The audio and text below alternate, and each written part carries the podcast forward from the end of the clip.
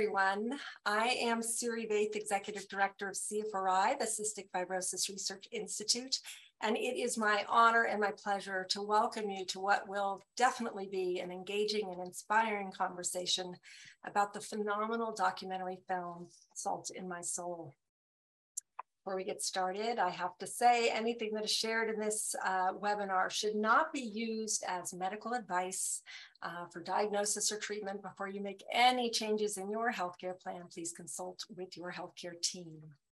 I also want to thank our sponsors whose support has made this webinar possible, Vertex Pharmaceuticals, Gilead Sciences, Chiesi USA, Genentech, and Viatris.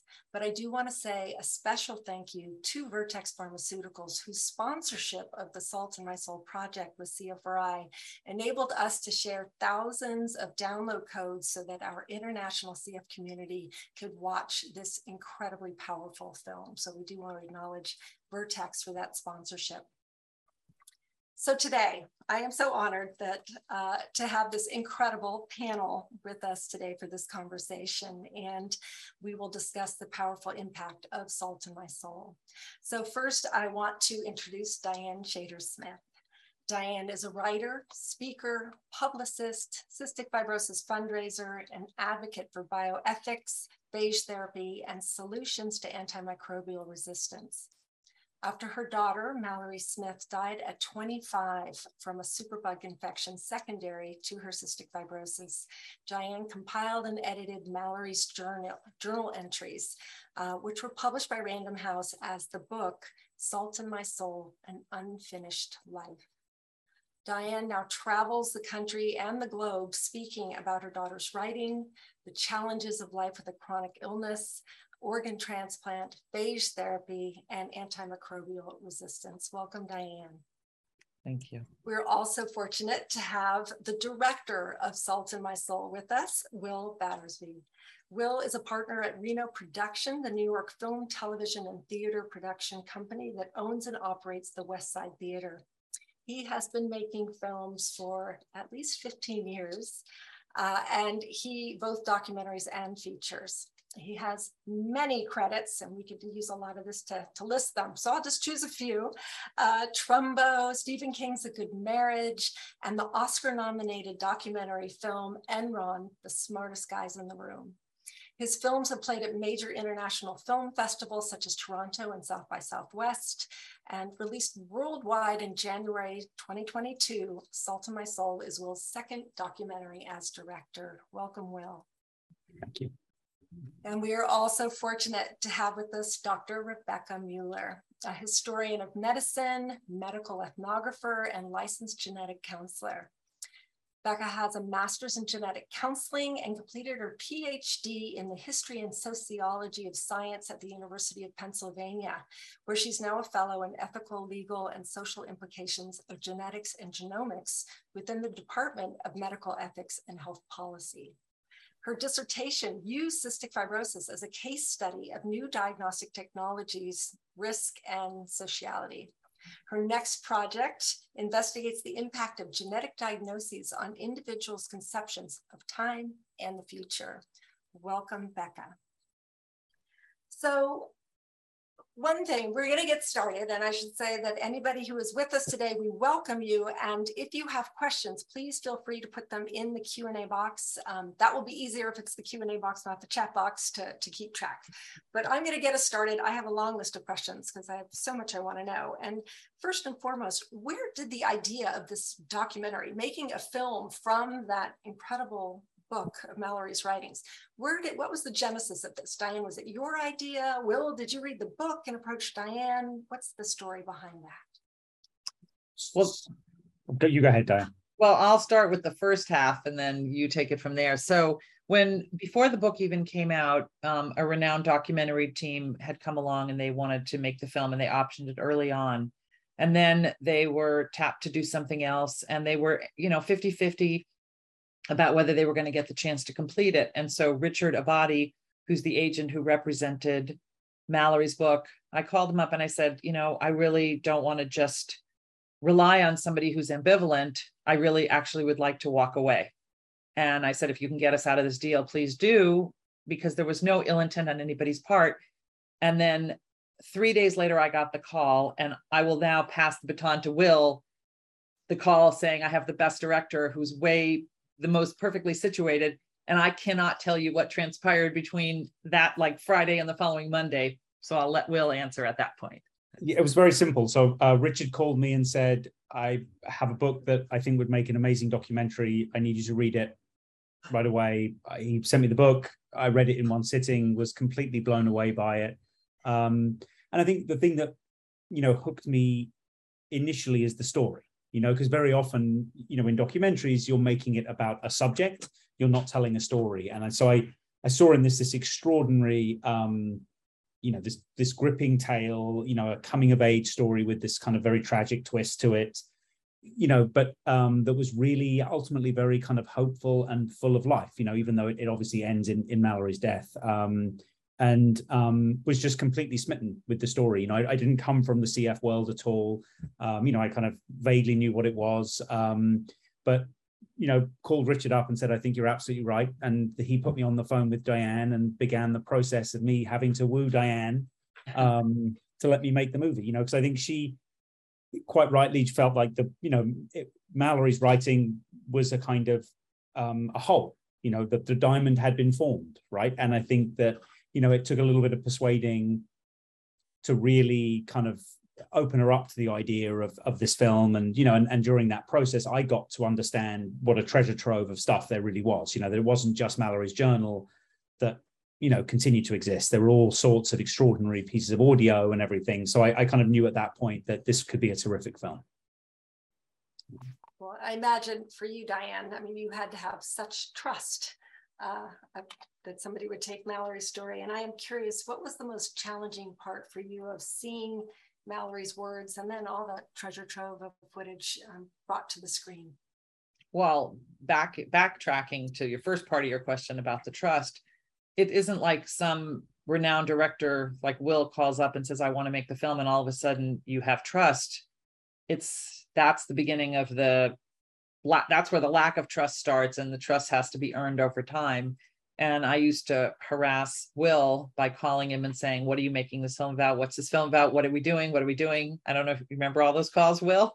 Inevitably, I, I swim early in the mornings in memory of Mallory. And um, I would go into the pool and I'd ruminate and I'd be swimming and I'd be like, What's he doing? What's he doing? What's he doing? Because I knew, I knew that um, I would have a very strong point of view, but I didn't know what the film. I didn't. It's not like I had some vision. This should be a film Richard, the agent early on, said, This should be a limited series. This should be a documentary. There's so much material here.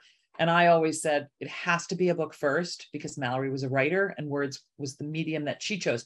We have a lot of super active, talented cystic fibrosis patients that we all know that we see, you know, Travis Flores, uh, Caitlin, um, Kayla, Kayla Haber, you know, there's lots of really active CF patients or Claire Wineland, who passed away, who was so great on social media.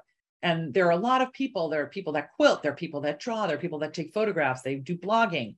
But for Mallory, it really was writing. So I said, and once then, once Will entered the picture and he started to talk through what his ideas were, he gained my trust and the thoughtfulness that he brought to the project and the fact that he was really focused on story and not exploiting the the sort of trauma around it. And I remember an early conversation very vividly where he said, I want to put Mallory's death out there, not in a coy. Do you remember this conversation? Will she, won't she die? We need to, we know she's going to die. So it needs to be up out there, you know, but then how do you build the suspense? How do you make people engaged in the story? And he figured out how to do that. So um, and, and, I have I have a humorous aside, and I can't believe Diane didn't immediately answer your question with this answer. I think one of the most challenging aspects for Diane was seeing herself on screen. Oh. And I used to get calls. It, would I'd always know what it was what it would be about. There'd always be a little pause before you say, you know, I'd like you to reconsider cutting me out of the film completely. I should not be in this movie. This should just be Mallory. You know. So and of course we all know those of us who've seen the film what a you know what a terrible tragedy that would have been had we not had Diane on screen. So I have to say, as the mother of a, an adult with cystic fibrosis, and every time I see when you're in the room with her and they're going to take her away and, and you look up and you nod, I, I literally tears come every single time. It is me too. Me too. Universal. Even just now in the trailer. so, and Becca, as a viewer of the film versus somebody intimately involved in the creation of the film, and as a member of the CF community, what was your response at both an emotional but also intellectual level um, watching this film? So the film blew me away, and I immediately shared it with my close family members. And I think that is what meant so much to me that this is something that I wanted to share broadly and that I knew would resonate with my whole family, um, who didn't really grow up with that much contact with the CF community. Of course, you know, I have, you know, survivor's guilt still being here with CF, but more than that, I felt this huge sense of sort of compassion for myself and especially compassion for my younger self as a result of this film. Mallory's words and the way the film is done captures this kind of insane challenge of having a body that is such a finite resource in a period of life where you're sort of oftentimes pushed to like take that for granted and you know burn the candle at both ends. And i think as someone who's experienced a lot of guilt over the years around decisions that were not you know ideal for my health having mallory i mean she she says every decision has a life or death significance and, and that's what i live with. And to have that articulated and put out there yeah it just gave me a sense of compassion like this is an impossible tension to to to get perfect um, and so i really appreciated that on kind of the emotional level and then intellectually, right? Like I study how people plan a future in light of a changing prognosis. And so again, to see a story that so amazingly articulated that um, was huge for me and has, you know, certainly helped my work. So I can't, I could never have done this because I don't know how you pick and choose what to include and what not to include. And so you know, Will, how did you decide what to include and probably more agonizingly what to exclude? And how was that, you know, was there a partnership with you, Diane, about things you really felt strongly should be there? I mean, should we talk about this? I'm, I'm just for the record, I'm only 21.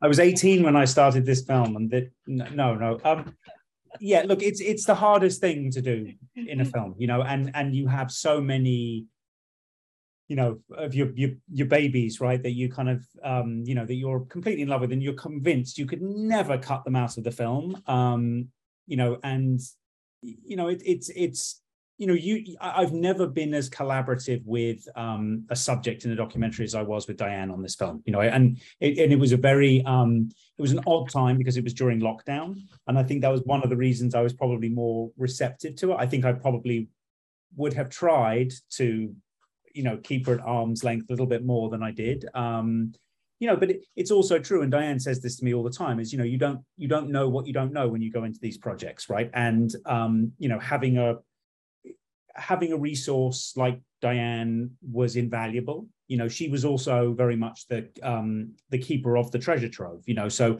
there were all sorts of extraordinary moments where we'd be talking about something, and she would say, "Oh, well, you know, it's like for instance the the footage of Mallory's surgery." Diane hadn't realized that I'd never seen it. And Diane had never actually watched it. She knew it existed, she knew she had it. But we were looking at a news article that had used it. And I said, Oh, that's amazing um, stock footage of a surgery. I'd, I'd love to find out whether. And she said, Oh, no, that was Mallory's surgery. You know, we were quite far into the project of that. When you think of how how impactful that is in the film, um, you know, so so in that sense, it was really invaluable. Um, and I think the the best the organizing principle, I think we, Diane and I agreed on it very early on, was the more you have of Mallory, the better. Right. And the more we, you know, I always knew I wanted Mallory as narrator. You know, as soon as I read the book, I thought, oh, I wonder if I could pull off, is there enough to have this young woman narrate her own story? Um, and I think that uh, actually is what creates that strange tension in the film you know, a lot of very smart people have said to me, "Oh, I was convinced she wasn't going to die at the end of this film." You know, even though the film starts literally with the card that says she dies. Um, and I think having her so present, you know, and speaking in the present tense so much um, helps that. So that was a very early organizing principle for us. And then, you know, for me, a big moment came when I realized I wanted to take out all of the opinion and really just leave story and character and let everybody else have their opinions. So there's a very, you know, there's a very famous story from the book about a fight with the insurance company, you know, and as, and as a good died in the wool liberal, I was like, okay, let's stick it to the insurance company, guys. And and it was in the film, if you remember, Diane, for the longest time, you know, and I thought it was an important dramatic moment. And and I I slowly realized actually it's not half as dramatic as just what was happening in this family's life, you know, and and so it, it actually it was going to be a sort of pivotal act break in in the structure of the film for me. And as soon as I took it out, you know, the structure actually made a lot more sense and it was a lot easier for viewers. And I think um yeah, so those were the sort of the, the key, I think the key moments for me, Diane. Sorry, I, am rambling. You go oh, ahead. No, I mean, I think that ramble is exactly what people are interested in. I think the process of how you bring something together is very personal and everybody has a different sensibility about what's important and what's not. One of the things that was most interesting for me is that some of the stuff that's in the film and some of the stuff that got cut is not how Mallory recorded it in her journal or how I remembered it in life. And Will and I would have some battles over, I would say, but that's not what happened and he would say that's not how you remember it happening. That's their reality. That's their how they remember. So it, it brought up a lot of conversations about how you remember things how you document them. And even now i hear people st- tell stuff and i'm like I, I don't always say it out loud but it's like i know that's not what went down because i read it. And mallory in her journal i have to believe was recording in real time um, and it was for sort of a joke with her friends in the beginning was like oh my god diane's reading the journal like she's going to spill all the beans about all the stuff that actually happened and and there's a lot in there. Um, but at the end of the day if you listen to me speak if you read the book or if you watch will's film there are three very very different retellings of the story. And that has been the most interesting part of the process for me which is people do bring their own version of life their own ability to articulate the struggles, the challenges, or what the actual points of focus should be. And they're all very different. And so that's what has been really most interesting to me is, is to see how we've been able to do different things with it. So even working on AMR, you know, it started with all being about Mallory's patient insights and my personal agenda about bringing phage therapy to the attention of the cystic fibrosis community and mainstream America and the medical community, since nobody was really aware of it or talking about it when Mallory was able to receive it. And Mark always believed it. It was his vision, it was his passion. He found it, he worked hard to get it. He and Stephanie together, I know you all know Stephanie Strathdee, you know, then all the different players. And so it was very important to me that that piece in the story get in. Well, along the way, it was called to my attention first by Gunnar Esiason, who everybody knows, and then some other groups and people that we had the potential to do so much more than just introduce phage therapy. We had the potential to take the power of the personal story and raise awareness for AMR, which is now where the focus really is. You know, the reality is that the story is not, has not, um, it didn't become an LA Times, I'm sorry, it didn't become a New York Times bestseller. It was an LA Times bestseller, which meant everybody in Los Angeles who reads it knew about it. But in the world of culture and pop culture and content, it's very hard for things to bubble up and for things to find a home and have this evergreen landing space. And because it's a story of a girl who dies ultimately, even though everybody has said the writing is brilliant, the film is amazing, it isn't a story that people necessarily are going to gravitate towards. So by using it, I sort of decided to redefine how you define success and the way I define success with this film, with this book, with the talks that I do is how can we use this story to help patients get better care, to inspire patients to use their voice to get better care, to move the needle and bring phage therapy to the forefront of people's minds so that money is invested, you know, research dollars are spent, people are not afraid of it. And finally, why the whole world has to care, care about AMR and how it's not just a CF or a immune compromised disease, you know, community disease. And by that standards, to me, that's much more meaningful than the fact that it was an LA Times or Amazon bestseller. It's much more meaningful than any of the um, traditional feedback that you would hope to get.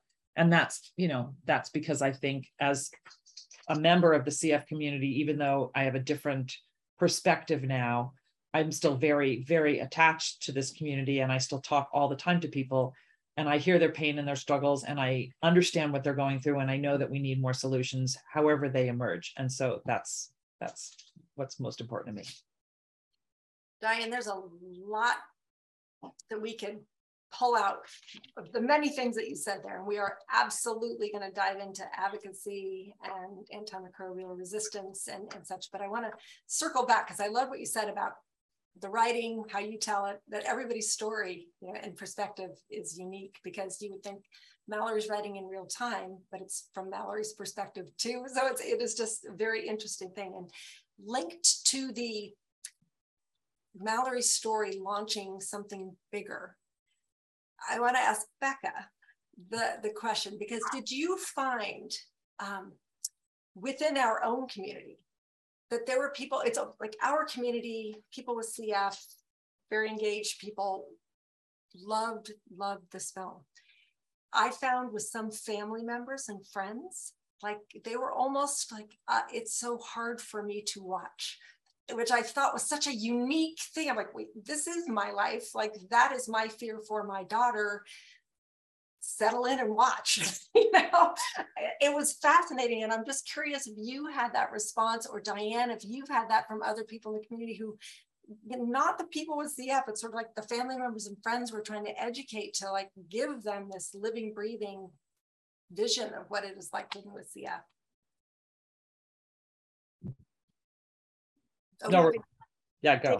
Start. Yeah, so I mean, I think that what Will said about sort of leaving the opinion out and having it be kind of those raw narratives that allows the audience to sort of connect, project, um, is a phenomenal aspect of this film. And so I have to say, in comparing sort of my friends who I know more professionally uh, through the genetics world and my friends who I know through the CF community's responses, they are quite different um, in the sense that it's almost like a, a, a, breath of relief for people in the CF community to have this story told. There's so many different, you know, this is came out not that long after the sort of fictional story about CF, these depictions that don't really resonate with the day to day of living with it. And so I think that it gets so close to that day to day, makes it um, resonate in a way that's just completely organic with people who live with this. Whereas it's a lot for other viewers to, to get used to and they come at it from a different vantage point. And so what I find fascinating is the things that professionals watching it kind of pick out and ask about. Um, when we presented at a conference on kind of where a theme of the conference was sort of inequality, there were questions about like bringing resources to a disease and how that relates to this condition. And I thought one of the profound moments was the fact that that's what stood out to this audience, that they asked a question and that our panelists, uh, Diane here and Emily Kramer Golinkoff said, you know, at the end of the day, when a disease is completely untreatable and there is no drug, no matter how much you apply, how globally you search to, to treat it, that's an inherent form of inequality. And I think that was so valuable for that community of researchers to grasp and it really happened because of how the film allows them to have their own initial response and then ask the question. So. And I'm sure Will and Diane, you both have been inundated, flooded with letters, emails, comments from people. And I'm just curious if you could share what are the, like, the strongest themes of, of the messages that have been shared with you? Will, you want to go next? No, no, I'm going to let you take this because, again, sorry, I'm doing my kind of my humorous asides, but I've never in my entire life as a producer, we were designing the website and we were doing the contacts page. And um, Diane said to me, Oh, you should just put my email address up. And I said, no, no, no, you don't put your personal email address on a film's website. It's just not done. It's insane. You know, we'll create a generic one for you. And she said, absolutely not. She said, throughout her entire, you know, life as a mother advocate in this world. She said she wants people to be able to reach her personally and specifically. And I honestly thought, because you know, if the film hits, this is she's going to be completely overwhelmed by this. But one of my one of my favorite things is getting the forwards from Diane. She, she just sent me a text yesterday from somebody, you know, because they're always. I mean, they're always utterly kind of moving and they can be very heartbreaking. They can be very, very um, profound and extraordinary. I mean, I think the one I shouldn't name where he teaches, but a very eminent professor at a college whose wife had passed away, not from CF, right? No, But CF. he- it was CF, yeah. and he had left behind writings, and he hadn't been brave enough to read them yet, and so he reached out to Diane for help in literally how he could work himself up to to read these writings. And I mean, you know, sorry, Dave, you should tell some because they're they're really extraordinary, and it's so it's such a privilege, honestly, for me to be allowed into that, you know, and to have had a tiny part in you know eliciting all of that. Well, I I get emails, Facebook notes, Twitter messages, LinkedIn. I hear from people every day. And what's interesting is um every once in a while one really bubbles up and it makes me want to circulate it. I mean, I have thousands of them. You know, I don't think people are going to write to me and say, "Oh, I didn't like your film, I didn't like your book, I didn't like your daughter story." Oh, sorry. Cooper and Buffy. Sorry, we have a new puppy.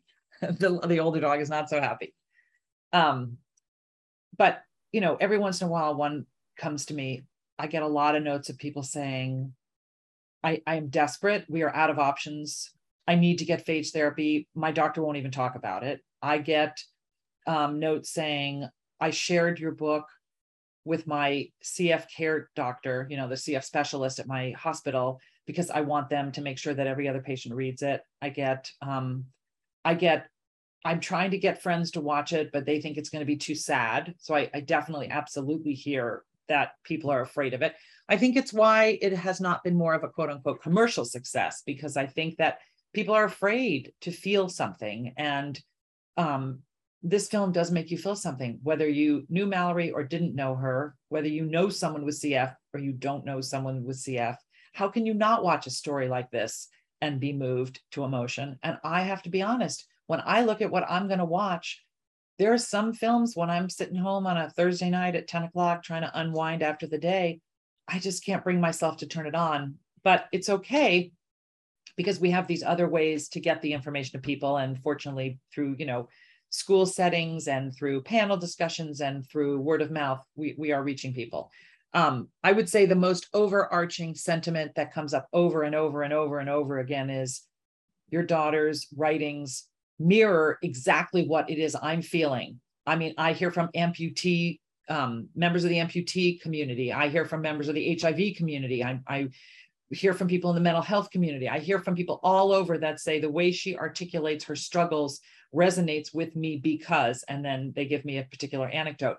I, in in preparation for the AMR work we're doing, which we're really going hard hitting with, I've been listening to the book on tape that's narrated by an actress, and I am five years later having a very different reaction. It's like, wow, like the writing is really, really, really good. And it's not about trying to create a book or sell a film or do anything at all. It's just the words, and her words are so incredibly powerful.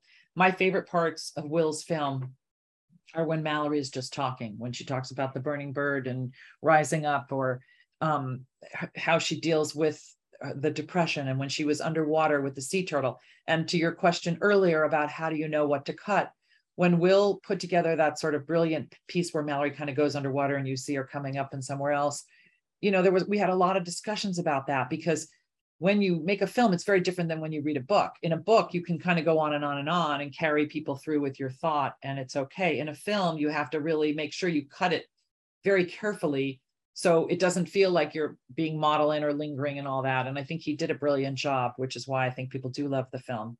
But I would say overall, the reactions are what propel me forward. Every time I think, okay, I've spoken 200 times, I don't need to talk anymore. Somebody will say, we really want you to come back and speak again, or I really want you to talk to this group and share the story because otherwise people and people won't know about it otherwise. I mean, everybody in the CF community seems to know about it at by now, but I really strongly feel that the work that we're doing has to has to transcend the CF community. If only the CF community was worrying about AMR, which it seemed like for a long time, then we would have 30,000 plus. And when we have, you know, the stats that we hear from the World Health Organization and the CDC, and we know that resistant bacteria is a problem for all of us, most obviously the disproportionate rates that we are affected by within this community. I think that is very, very important. And that's really my goal at this point. I think this is a question for all three of you. Uh, uh, just a consistent theme for all three of you is really the power of storytelling and in whatever medium that is. And um, if you could each share your thoughts on you know how a personal story can then transform in this case to political advocacy um, in terms of AMR and phage therapy, but just the, the power of that personal sto- story to launch to the next thing. And I don't know who wants to jump in first. Becca, you want to go? Mm-hmm.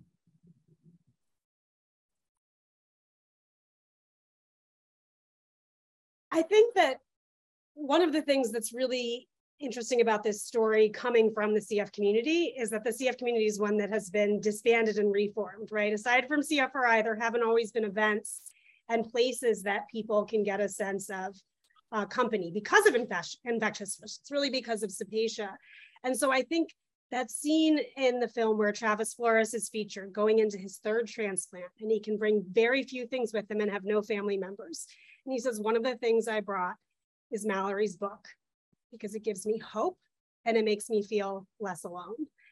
And I think in the CF community, simply feeling less alone and knowing that these problems and feelings are shared is a huge starting off place of just personal growth, empowerment, feeling that you can have a voice and, you know, go to Capitol Hill and talk about AMR and so many other things that affect us. So to me, that's really what's um, central is kind of hope and not being alone and the power of change that it brings. Will? Um, I'll tell a story, I think, rather than sort of pontificate, uh, which happened kind of early on, and I won't name the organization. It was not CFRI because uh, everything they say is interesting. But we were on a call with a group of um, of uh, doctors, but in sort of um, you know private research, and um, it it, what was fascinating is they were talking about the same things that we're interested in, right? And that we're interested in this film becoming, right? A, a, voice for this very specific community, but also then in showing how the experiences of this community have this extraordinary global significance, right? And he started talking, and within 90 seconds, I realized I had completely switched off. I was utterly bored. And it was because he's this very powerful, successful doctor telling me what ought to be happening and what should what you know and again and it sort of comes back to that thing Becca, that you sort of picked up on is that I, I was like oh he's just giving me his opinion right? And he's telling me how he's going to make money off this thing and that's fine right? i don't begrudge anybody that.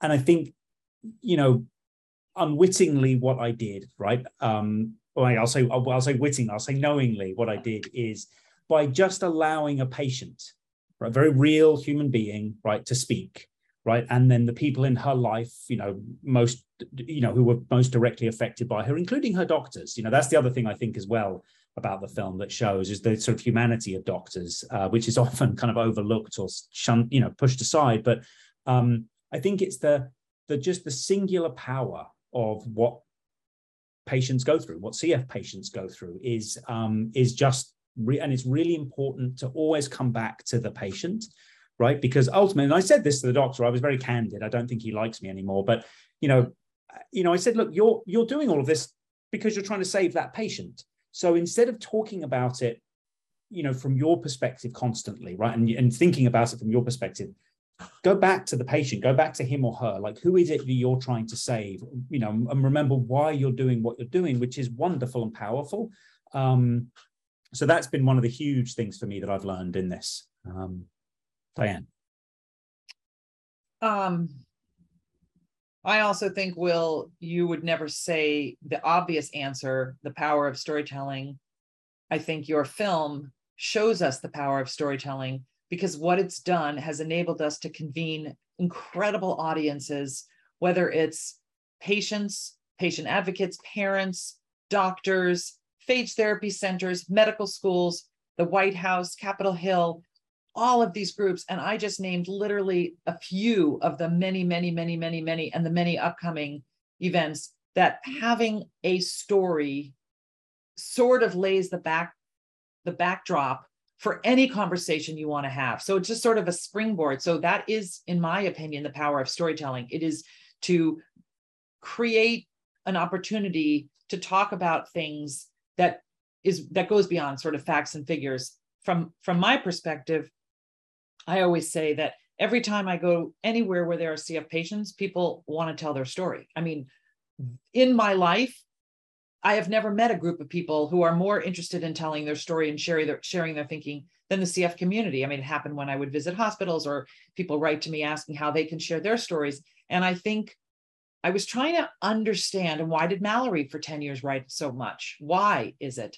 And I think it's because, and I, I'll quote Mallory, she said, you know, I used to think you had to do something big to make a difference. Now I think you can do something big or small. And sometimes ways that are small are that seem small are actually really big. I mean, I'm paraphrasing it, but that's the gist of it. And writing is an example. You write in your journal, you don't realize it can be a very big thing. But that said, I think because of the limitations this horrific disease has imposed on people, less so now, thanks to Vertex, that there's Trikafta, but the limitations that have forced patients to redefine their goals and redefine what success looks like as their lung function decreases or their d- disease progresses, whether it's the GI symptoms or the sinuses or the lungs or whatever, that the desperate need to recreate themselves.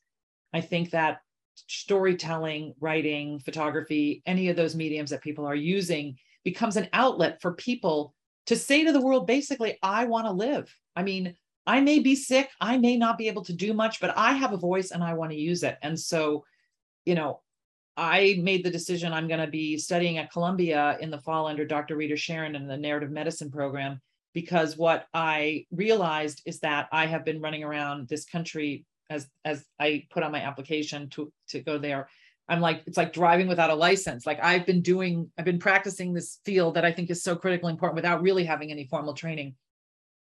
So my reason for wanting to do this is because people ask me all the time to help them share their stories and I want to make sure that I understand exactly what it is as opposed to sort of I got dumb luck I got dumb lucky when Mallory handed me her journals and dumb lucky when Will walked into my life. So I just want to make sure that I'm adequately prepared. But I say to people all the time when I talk, take a class, take a writing class, take a, you know, take a photography class. Do express yourself, do use that power of storytelling, do use your voice.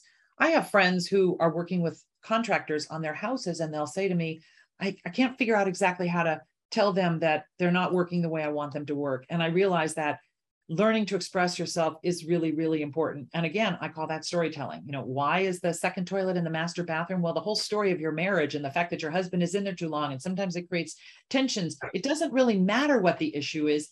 It's the story that goes behind it that sort of makes the case for why storytelling is important. And also i'm going to add one thing and and, and joe Paluski was very um uh interesting on this. Um you know he, he was again saying the same thing that he's never come across a community that was so expressive before. And you know, I, I, personally think you know most art, good art, is is our way of dealing with our mortality, right? And you have this community that you know really up until very recently, you know, it was the death sentence, the early death sentence, and then but prolonged.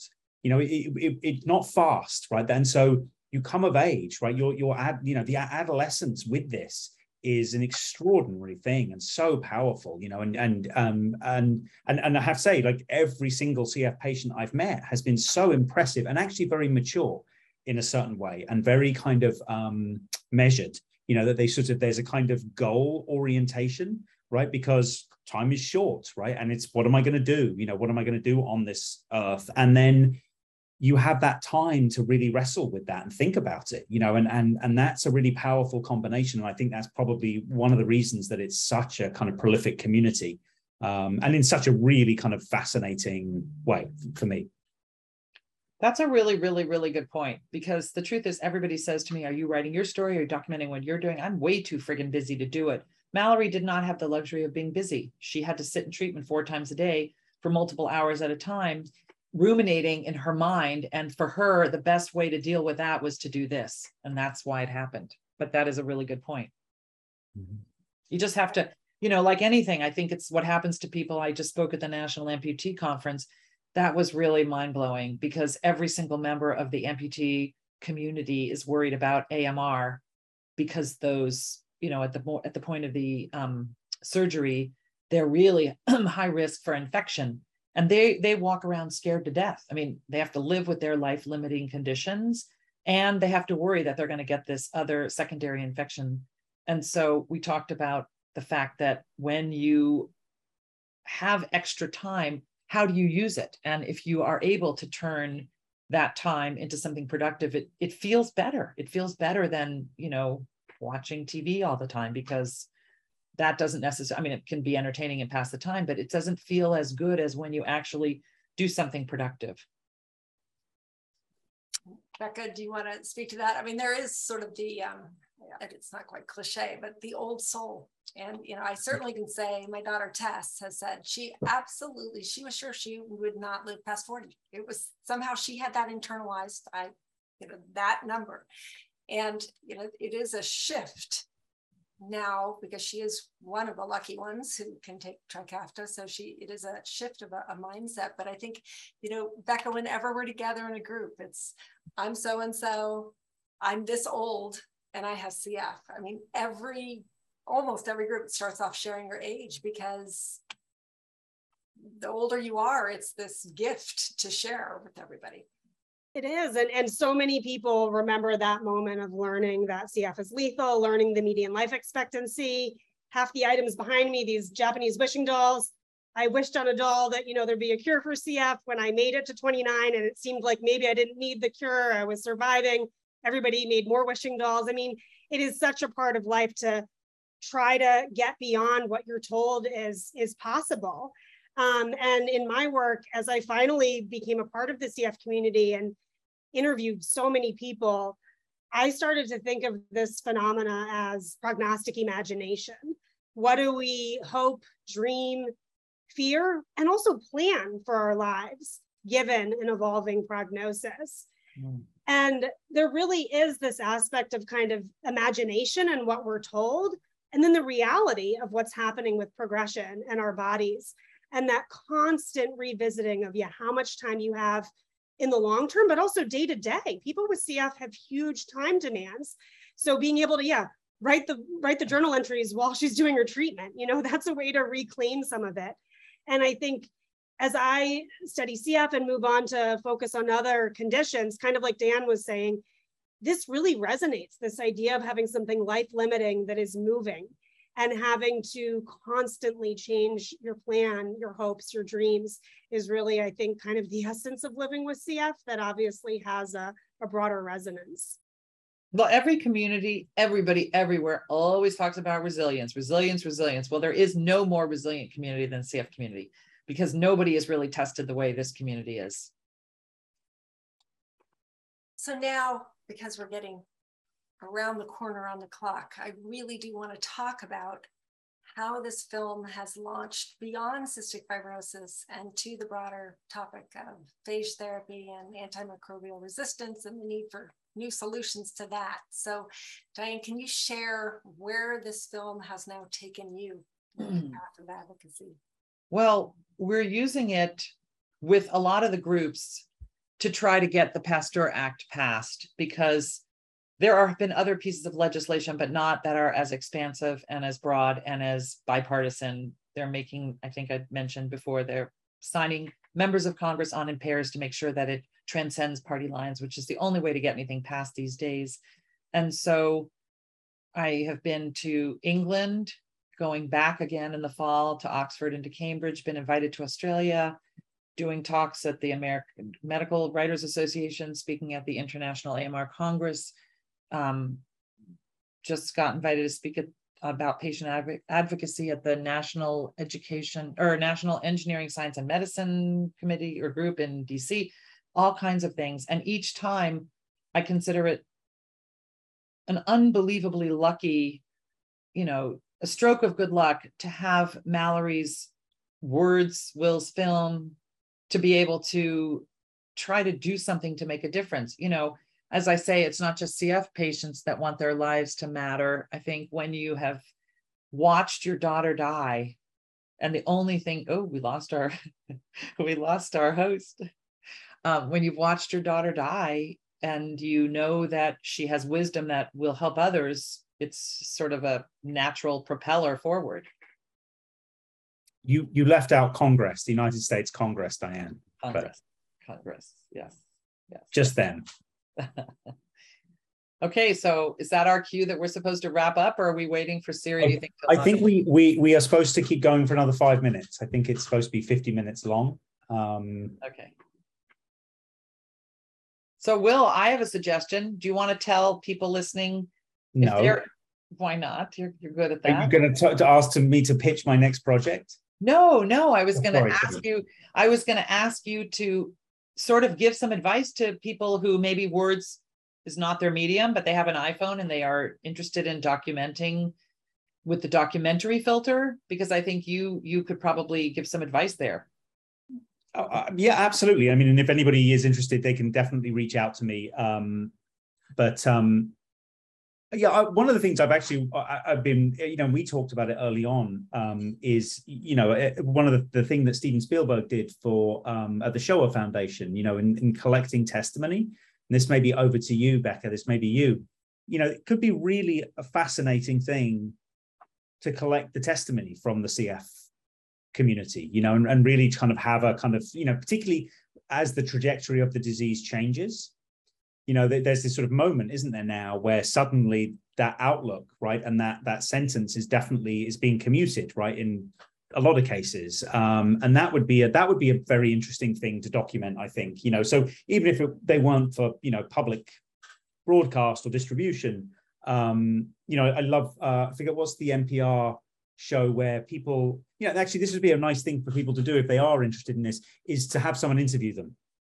You know, because it's sometimes very hard to just say everything you've ever thought, but you know, if if you're talking to somebody, um, you know, that's a very nice way to document things. Um, and and remember, you know, my my uncle did this with my grandparents. They weren't in the CF community, but they interviewed each of them, uh, you know, in their older years. And so we have, you know, like a sort of hundred page document of just an oral interview about their childhoods and you know those and that I, I think can be a very moving thing for families to have you know um and and a very good way too if you know if there's any communication kind of um hiccups you know about it if there's nervousness in talking about it can be a very good way to just you know a therapeutic way to really kind of share stories and feelings about experience um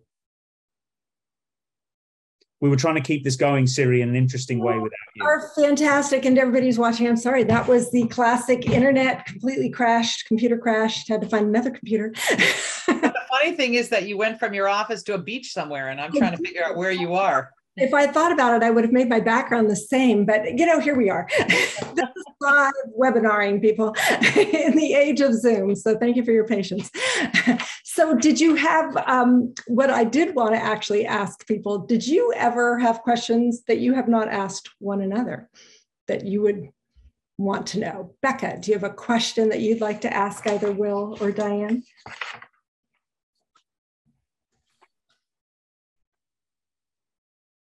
I guess I just wonder, and you've spoken to this a little bit, but what it was like to pick up this story that in some ways was so unknown and different from how Mallory kind of presented herself. I think that's one of the things that's so profound and that makes the book just such a lesson in kind of isolation and what we choose to share and not share. Um, and I got a good sense of Mallory's choices in, in, in deciding to, to do it that way. But I still can't quite imagine what it must have been like for you, you know, to pick up the text and to see that side that she hadn't always been articulating. Well, I will say, you know, we all have our regrets. I wish I could stop the clock, turn it back, and start all over, knowing everything I know now. And that has been very painful. Um, but that said, Mallory made a choice and she, you know, Will and I, my, well, so first of all, my sister early on said to me when I was putting together the entries for the, for the written work, she said, you have to put in the mother daughter dynamic. You have to put in some of the stuff she wrote about you. And I said, she didn't write it about me. And it's not that she didn't feel it necessarily, it's that she knew instinctively that I was going to read it, do something with it. And she made the decision to spare me that, even though you know, the, the my very strong memories are we'd have a fight, she'd slam the door, she'd go off and start pounding. And I kept thinking this journal is just going to be filled with hate towards her mother. That's what I really thought. But you know, clearly she didn't have that's not how she felt. And she made this decision. And and I think to the old soul comment, Siri, that you made earlier, yes, most CF patients are old souls. And I think that her understanding that her life was going to be cut short made her the made her decide not to include things that would be hurtful. She very often would express her gratitude in the book. I was listening last night when I was walking. She says, you know, if I die, and it's the whole part where she talks about she she's not suicidal, but sometimes she thinks it would be easier if her life just ended, and then my parents would get her life back. And sometimes I look at Mark and I say, we got our life back. Like, do you want this life? And we both we both jokingly say no. We want to be back I want to be back sleeping in the hospital, or should I say, not sleeping in the hospital with the bells beeping at 6 a.m., with the doctors not responding, and the anger and the frustration and the agitation. I mean, I would give up my cushy, easy life now for that, and both my arms and my legs to to be back there.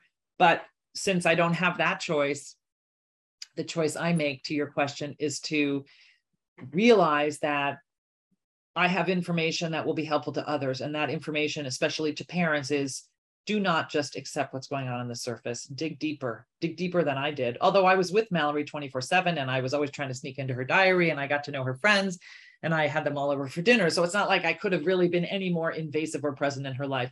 But maybe I would have framed my questions differently. Maybe I would have not stopped when she stopped. Maybe I would have pushed a little harder.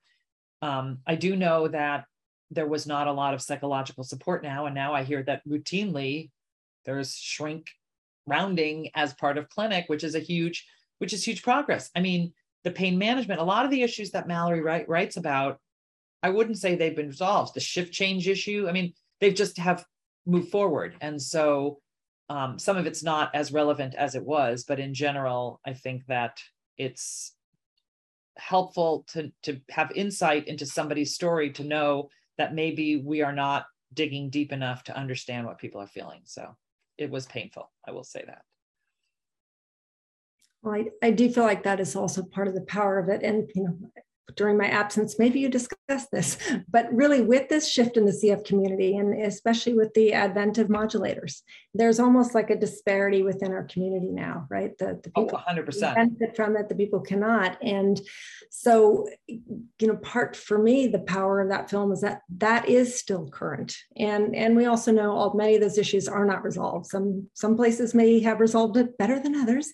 Um, but it is still really hard. And even for those people benefiting from modulators, it's multi-systemic. It is deep, deep mental health impacts that have been there for decades. People have lived with fear and insecurity and pain and burden of care for years and years. And you know, taking modulators isn't going to make everything go away. And so I just feel like this film is so useful. And I love what you said, Becca, that sense of identification and shared experience and how empowering that is to feel less alone to, to see that.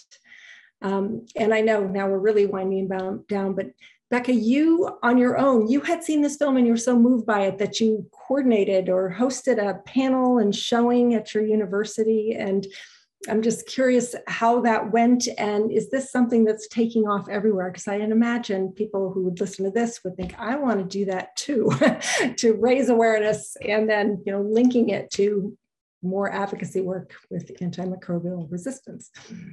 Well, the, you know, I'm kind of like early in my academic career, even though I'm in my 40s. And so the great thing, like Dan said, is like this film is out there. So, you know, I'm sometimes like shy to approach people about things.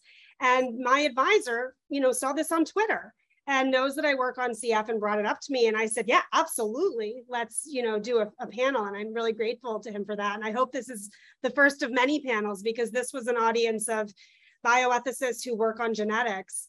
And I think it was one of the huge highlights of this virtual conference where again, people came and saw it through their own lens, had the opportunity to ask questions, and it really gave people a different perspective on what it means to live with a condition like CF and these inequalities within the community that it's not all about sort of you know socioeconomic and ethnicity inequalities It's about the fact that some people have a harder mutation to treat.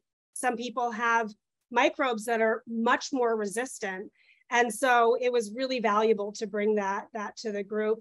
And if I can just share one thing about, about Trikafta, um, which I am benefiting from. Someone said, what's the worst symptom of CF these days? And this is a luxury to say this, but I have to say it's chronic worry about bacteria, picking them up somewhere in their environment, having, even with Trikafta, them not be treatable enough with current antibiotics. And so even benefiting this issue of AMR is the biggest thing I worry about. And it impacts where I go, what I think about, you know, my, my worries about the environment and where I might be acquiring, you know, new infections. Well, I'm going to be absolutely 100% dragging you into this journey that I'm on because they, they, you know, Mallory has a great patient voice, but we need to engage people who have stories who are still in the fight. And I think that's really, really important. Definitely. And CFRI is your partner in yes. anything that you're doing, Diane, related to this. Well, you know, you're now sort of part of this for life. There's no leaving the CF community once you're in. well, let me let me just say California of communities. you don't have to worry about that. When I it was it was when I was at the amputee coalition conference that I had this idea that we needed to because I was talking with the people from CARB-X and PFID and and some of the other groups that are working on this AMR, and I realized they they're all wanting to use salt in my soul. And what I realized is to get their attention, we needed to have an AMR trailer. So I asked Will, I said, Will, we got to recut a tra- trailer. And we, we, you know, as we always do, we start going at each other with, and then look what it ended up with. I mean, because, because I don't even know if you remember, Will, but you were like, no, we can't do that. And I'm like, we have to do it. And we, how are we going to do it? And back and forth and back and forth. And then I scripted something out and he's like, well, that's way too many words. And I said, well, it's not meant to be literal. That's meant to be kind of an arc. And then you know, somehow he reimagined the trailer. To me, it's, I mean, friggin', we're not allowed to swear, brilliant. This trailer is brilliant, in my opinion, for introducing AMR to people who are a little bit aware of it, but not really understanding the consequences. And Becca, I'm gonna, Rebecca, I'm gonna tell you that I do a lot of really interesting things professionally. I do a lot of interesting things personally. I have an amazing life. I miss my daughter every minute of every day, but my life is really amazing. But AMR is what drives me. Because, first of all, it isn't just using Mallory's story and her memory to change an issue, but I personally worry about AMR. I know too much to turn my back on it. That's the problem with doing a deep dive. I didn't do as deep a dive when Mallory was alive because I was way too busy taking care of her. I was living in the day to day struggles of her life, her existence, her insurance worries, her treatment plan. But now, with the distance of perspective, I realize this is just a huge, huge global health problem. And it's funny, Siri, when you were off and I wanted Will to answer a question, he thought for sure I was going to say to give a plug for his next film, which, by the way, is about the environment and climate change and and, and actually stems is is based around a character in salt in my soul. So i'll just i'll leave that little uh, teaser there. But you know but what's interesting is i often find myself asking which is a bigger problem? Public health? Because what's the point of saving the environment if you're going to die from all these you know infections and bacteria? But on the other hand if you save yourself from these infections but your world is burning and you know it's on fire. So it's a really interesting problem but i do think that um, the fact that will is when he's not working with me on this he's working on in climate change and environmental issues. I think we're very lucky to have him as you know as a as a filmmaker who's made the decision to work on projects that actually mean something. Although he did do a kind of a i don't know what you call spine of the night but he did a very pop culture you know, what do you call that? It it was an animated fantasy film that came out last year at Halloween. Diane was shocked that I was working on that at the same time as Salt in My Soul. That's my that's my producing. So horror films and fantasy films pay the bills. Documentaries can change the world. So but he told me the funniest thing, which I thought was really sweet. He said that nobody ever that nobody had really you're about to tell a story about the director of that other film who I work with all the time, and you shouldn't tell that story. No, no, this is about you walking. This is about you walking down the street and women saying they wanted to be your friend on Facebook because of Salt in My Soul. Oh, it's it's true. It's true. He told me that story, and I was like, "That's so sweet." He said when Spine of the Night came out, nobody, none of the women in the community wanted to befriend him, but when Salt did, his wife's friends said, "Sent him a friend, a friend request." So I was happy about that. I need to come armed to these conversations and stories about you, Diane. we'll have to have another one. so, with that, yes, this documentary is changing the world. It's changing the personal worlds of people. It's changing the global world. It's really leading to something that's so important. And for people who are listening, we um, will be at CFRI sharing more ways on how to engage on this issue. Um, whatever Diane and Will are up to to promote this, uh, we are going to share that with you. Uh, we all have our piece of what we can do. And to, speaking to that, Diane, whatever you do, just lean in and engage because there are many areas where we need help. But with that, I want to thank the three of you for sharing your time, your perspectives, your expertise, your stories uh, with all of us. And again, what a gift to the world is Salt to My Soul. And um, we all have gratitude to Mallory and to you, Diane, for bringing her words to the world, and to Will for you bringing them to visual life for all of us. So thank you, Rebecca. Thank you, Will. Thank you, Diane. Thank you. Take care. Bye-bye. Bye. -bye.